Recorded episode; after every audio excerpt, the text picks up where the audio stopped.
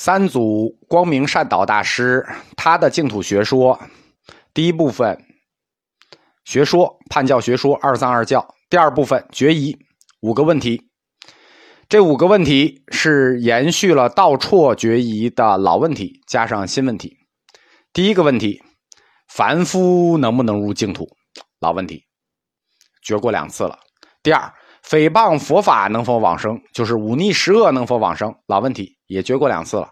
道绰不是第一次谈鸾把忤逆放开了，允许往生；第二次决疑，道绰把诽谤佛法放开了，可以往生，但是不能诽谤净土。那诽谤净土能不能往生？这是第三次要决疑的事情。第三个决疑问题：残疾人和女人能否往生？那前两次决疑没回答过这问题，就是大家忘了啊。佛教里头有一个低端人口，呃，低端人群，这低端人群就是女人加残疾人。你看。他把女人和残疾人放在一起，这就不太合适啊！啊，这是他放的。第四个问题，决疑的弥陀净土，它到底是化土还是报土？就是我们前面到处来回来去觉得那个弥陀净土到底是弥陀佛到底是报身佛还是化身佛？是化土还是报土？这个问题没完没了了，因为这个问题背后牵扯的教理实在太复杂了。第五个决疑问题。叫做念佛，称名念佛，就是念阿弥陀佛，是否行愿具足，必得往生？什么意思呢？就是他是否又有愿望又有行动？这就是善导面临的决疑部分的五个问题，一堆老问题加上几个新问题。其实我们说善导大师决疑只剩下五个小问题，这都不小。我们展开看一下啊，第一个问题：凡夫能不能入净土？这个问题简直就没完没了了，争了两次了还不算结束。谭鸾决过一次，道绰决过一次，理论上道绰已经决赢了，还没完。为什么？因为凡夫入净土这个过于打击教内统治了。按照传统佛教的观念，圣人修成菩萨到最低阶位，也需要三大阿僧祇劫，这是非常非常难的。突然之间。凡夫也能入净土了，对吧？大乘教体诸法性空，诸法平等，但真平等到这个地步，哎，传统佛教界还接受不了了，对吧？这就好像有的主义说要人人平等，要各取所需，真到人人平等要各取所需的时候，不是你不干了，这主义不干了，对吧？诸法平等这种事儿呢，本来只是以为是嘴上说说啊。你净土宗怎么真能这么干呢？但是此时净土学说已成气候，挡是挡不住了，怎么办？我们说唯心净土最关键的这条防线在《维摩诘经》，《维摩诘经》提的唯心净土这条防线，在西河道绰的时候，等于已经给击溃了，就不要再拿《维摩诘经》做唯心净土的理论依据。二祖道绰已经给他破了，所以传统大乘教就退守了防线。退守到设大乘论和大乘起信论两条防线，提出了两个调和方案。就是说，一个调和方案叫慧远流方案。慧远流方案是说，凡夫不能生净土，即使能努着生，哎，就是真的生了。凡夫里的这个高等资质啊，那净土不是分上中下三品吗？那。凡夫能生净土，也只能生最下等的净土，并且他们不是菩萨，是就是我们不是说到处提过初等菩萨概念，他们不是初等菩萨，他们也是凡人。另一个调和理论呢是慈恩流，就是慈恩宗的窥基流，他提出来净土有两重性。什么叫净土有两重性？就是说虽然是一个净土，但是呢，它时而化土，时而爆土。虽然都能往生，但是圣人，我们修道的这些圣人，生的是暴土性质的弥陀净土，而你们普通凡夫虽然也生净土，你们生的是化土性质的弥陀净土。这个理论就有点复杂了，就这个净土一会儿暴土，一会儿化土，那化土等级就低，暴土等级就高。那圣人菩萨修的就是暴土性质的高等级。弥陀净土，而凡夫生的就是低等级的弥陀净土，而这两个弥陀净土呢，它又不是两个弥陀净土，它是一个弥陀净土，它时而报，时而化。慈恩宗呢，他自己实际上佛教里慈恩宗他们信奉的是弥勒净土。从唐僧开始，这一教这一宗都是弥勒净土信仰的。慧基是慈恩宗的主力，但他很有意思，他自己也信弥勒净土，他也求的是往生兜率天宫，但是他的学术爱好呢，却都在弥陀净土上。他参与的这个每天参与的都是别人的这个教派的学术争论啊，真的我也是醉了。他提出的这个净土两重性这个观点非常的前卫，用现代物理学说就叫做，呃，净土具有波粒二象性，时而是波，时而是粒，就看你观察不观察它。总之，这些高僧提出的退守的防线，设大乘论也好，大乘起信论也好，一个原则，就是要把修行的圣人和凡夫切割开。因为如果你不切割开，对吧？修行的圣人和不修行的凡夫，你不切割开，那以后谁还出家呀？对吧？在这个学派，慧远、吉藏、智以，尤其是天台智以、慧基，这都是天下名僧啊。背景我们都介绍过，全部是学术委员啊。净土宗前两个宗师，初祖谭鸾还好说，四论派之祖，大德鸾法师，活菩萨。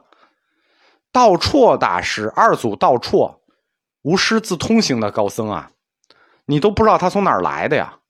所以说，他们的学术影响力还是有差距的。就是提出这些意义的这些高僧们的学术影响力啊，就还是更大一些。而且，圣人修到菩萨已经很难了，那菩萨离佛还有一大截儿呢。对不对？你光圣人修的菩萨，这已经三大阿僧祇劫了。那菩萨到佛，那更是没边没沿儿了。净土学说从谭鸾开始说的是什么？凡夫直接阿惟越智，直接阿惟越智，直接不退转，就直接成佛，而且拿到龙树做背书。这个听着就让教内高僧实在是让人愤慨啊。我们正好讲到了这个凡夫和圣人的问题啊，因为老有人谈凡夫见解、圣人见解的问题，我们就顺便展开一下，不然大家老听到什么凡夫见解、圣人见解，不理解凡夫和圣人是怎么区别的。就是说，到底什么是凡夫，什么是圣人？因为这种凡夫与圣人见解的举例法呢，是大乘教特别爱用的，叫凡夫见识、圣人见识。你你要是见识不对，他就告诉你说你是凡夫见识。但到底什么是凡夫？到底什么是圣人？学术标准是什么？大部分人理解，百分之九十九的人对凡夫与圣人的理解是妄自生义的，就一理解凡夫嘛，平凡普通人呗。还有一些呢，就是学了一点大成的皮毛，认为说把世界当做真实的人就是凡夫。你认为世界是真实的？啊，他不是凡夫呢，他就认为这个圣人就认为世界是如梦幻的，真把世界认为是真实的，就是凡夫。这就是领悟了一点大成皮毛的人。第一点，把世界当做真实的人，他确实是凡夫，但是他是可以进净土的，对吧？他虽然是凡夫，他可以进净土，即使你把世界当做真实的人。第二点，把世界当做做梦的人。在大乘教标准里，他不是凡夫，但他也不是圣人。用我的看法呢，他们是病人，属于根缺，在佛教里叫根缺，就相当于残疾人。当然了，脑残是不是根缺，这点现在还不能确定，因为根缺是指六根根缺。但是呢，这些把世界当做做梦的人，他们虽然进净土，他们进的是净土边胎。我们先不说圣人的标准，我们先说凡夫。你以为凡夫是好做的吗？凡夫他本身就是一个等级，他本身是小乘修行阶段的一个等级。如果你没修行啊，像像比如我们普通人没修行，那你连凡夫都够不上。当然了，很可能你修行了，你也够不上凡夫的标准。就是凡夫这个称呼都不能随便称呼。你不明小乘的四圣谛、十二因缘，你就想直接跨过小乘去做大乘的凡夫？你想什么呢？可能吗？一楼到六楼都没有，说你一步就跳到七楼去了，这可能吗？凡夫是指见道前的一个修行阶位，什么是见道呢？见道叫以无漏智见照苦集灭道四圣地，称之为见道。这本身就是一个修行结尾，在这之前叫凡夫。修行佛道未正见正理者，称为凡夫。你没有正见正理，没有到见道，就是凡夫。那这是凡夫了吗？是凡夫，但还不是完全的凡夫，还分。凡夫本身还要再分两个层次，一个层次叫外凡，一个层次叫内凡。什么叫外凡呢？就是说他还有阶段。你你想成为一个完整的、合格的凡夫，你还要经过两个阶段，先是外凡，后是内凡。什么叫外凡呢？五庭心处、别相念处、总相念处这三个阶位叫三贤位，称之为外凡。复杂吧？什么是五庭心？修不净观、慈悲观、因缘观、念佛观、数息观。什么叫别相念处？身念处、寿命处、心念处、法念处，这个四念处叫做别相念处。这是四念处。什么叫总相念处？就是苦空无常无我，这叫总相念处。正得五庭心、别相念处、总相念处这三贤位全正得了，您才是个外凡，您才就没到见道凡夫，你也没完整，你才是个外凡，你还不是完整凡夫，你还别反驳，这些标准都是阿含经里定的，然后根据俱舍论和首楞严经提出的四加行，你再达到内凡，提的叫做。暖顶忍是第一法，这是四善根，这叫内反；外反，五停心别相念处，总相念处这三贤位加上内反，暖顶忍是第一法，四善根，你才是个完整的凡夫，理解了吧？你还敢做凡夫吗？对吧？我觉得管你叫凡夫呢，你就当夸你说你是凡夫见识，你就当夸你，因为凡夫都是这个标准了。谁敢说自己不是凡夫？谁敢说自己是圣人？反正古代人脸皮都不太够厚，不敢说。现代社会进步了，所以就有人敢自居自己不是凡夫了。凡是凡夫，互相说别人凡夫见识了，那就叫五十步笑百步。道绰大师用的就是这个方法。把大乘各教派放到圣道门火上烤，你们要嫌自己脸皮不够厚，你们就别说自己不是，就别说自己是圣人。你啊，对，你们就是圣人，你们自己去考去吧。那这个问题绕远了，因为老有人跟我谈凡夫见识啊、圣人见识，所以我们就就此在这个是就是找个机会，把凡夫和圣人的标准给大家说一下。我们绕回来。善导决疑的第一个大问题：凡夫能不能往生净土？呃，如果能，为什么能？如果不能，为什么不能？如果能往生净土，往生到哪里去？这个为什么这个问题一下就绕远了？因为佛学自古最难治，它是有原因的。任何一个概念、一个题目，只要一展开，你就不知道拐到哪里去了。你再拐回来就很麻烦，只能硬拐回来。我们把凡夫讲完了，我们再讲这个善导决一的这第一大问题。高僧的意见是说，凡夫不能生净土，能也是最下等净土，下品下生中品，下生下品。就是大家还记得我们前课讲的西方净土的抽屉结构吗？就是无量寿经。把往生弥勒净土分成三个抽屉，上中下三倍。观无量寿经进一步又把这三倍分成每层三个抽屉，上中下三品，三三得九，从上品上升一直到下品下升九级。我们刚才不是说凡夫不能往生净土吗？那什么是圣人呢？圣人菩萨能不能呢？他们去净土去哪里呢？高僧们说，即使菩萨往生净土，也有不同的位置，不是每个菩萨都能升上品上升。不是九九层净土吗？不是每个菩萨都在上面。圣人他也分大小，对吧？你说完我们凡夫，你以为圣人自己不分？圣人自己也分。那孔子叫圣人，那孟子，孟子就叫亚圣，对吧？菩萨也得分大小，圣人也得分先后。菩萨大小怎么分呢？我们刚才说的是凡夫，大家已经吓一跳了，对吧？先是外凡，后是内凡，外凡三贤位，内凡四善根。菩萨分比这分的还细，菩萨大小怎么分？对吧？我我只要说清楚，大家立刻对修菩萨行就打退堂鼓。菩萨要分五祖七种六性五十二级，就大家要记不好啊，把这个就是记性不好啊，就干脆拿笔记一下，就菩萨该怎么分。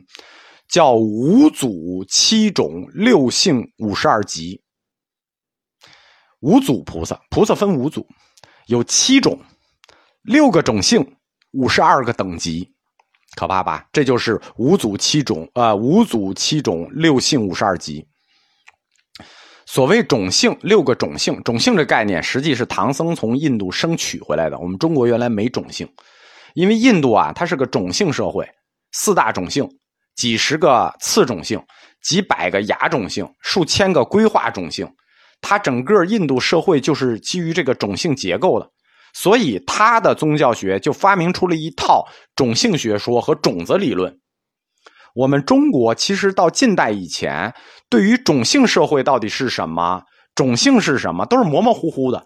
我们有民族概念，有民族性概念，我们对种姓概念实际很模糊，种。知道什么种？知道姓知道，但种姓合在一起，我们中国学人实际一直是靠自己的理解，所以唯识学啊，什么熏习种子说呀，这些学说，我们其实都理解的是非常本土的。虽然我们学来了，但我们理解的很本土。我们详说一下菩萨的这个分组吧，五祖七种。先说五祖，五祖菩萨呢，每组十个。分五组，每组十个菩萨。第一组菩萨十个，分十个等级。这十个等级呢，都在信位上，相信的信就是你相信了，所以叫十信菩萨。这是第一组。这十级菩萨，从第一级到第十级叫十信菩萨。第二组，从第十一级到第二十级，他们在住位上，叫做十住菩萨。住下的住，第三组从二十一级到第三十级，他们修的是利他行，就不利己了，已经开始修利他了。不光修自己，已经修别人了。这十个菩萨，就是三十二十到三十的这菩萨，叫十行菩萨。第四组就是从第三十到第四十这十个菩萨，这十个等级的菩萨，是以大悲心救护一切众生。到了第四组，就是您到了第三十一位到四十位这十个菩萨，这第四组这个菩萨才上了点档次，对吧？前面十信、十住、十行，这都是低端菩萨。到了这第四组菩萨，就上档次了，叫道种性，称之为十回向菩萨。第五组啊，高级了，这五组就高级菩萨了。这十个菩萨就是从第四十一级到第五十级。这十个菩萨等级叫圣人，所以说所谓凡夫见识、圣人见识，这个圣人得到菩萨的第五组才能称为圣人，叫做圣种性，又称为十地菩萨。大家记住啊，这个十地圆通，十地圆通，你得到十地位，圣种性，你才配叫圣人见识，你才不是凡夫见识。那前面还有四十个呢，十信、十住、十行、十回向。那都不是圣人，到了十回向才到道种性，这就是菩萨五祖。菩萨叫五祖七种，这五祖你看，十信菩萨一组，十住菩萨一组，十行菩萨一组，十回向菩萨一组，十地菩萨一组，五组了吧？还有两个菩萨，还有两等，但是他们不是每等十每组十个了，他每组只有一个，就是另两组更高，每等只有一个菩萨位。第五十一级菩萨叫等觉菩萨，第五十二级菩萨叫妙觉菩萨，那合起来，对吧？这就是七个阶位：十信、十住、十行、十回向、十地、等觉、妙觉，这就叫五祖七种啊。对，对，五祖七种，然后六性。什么叫六性呢？就是这五十二个菩萨，用唐僧从印度取回来中国的新唯识学。我们说唯识学有两种，一种叫旧唯识，一种叫新唯识。用新唯识学将这五十二个菩萨分为六个种姓。啊，时间到了。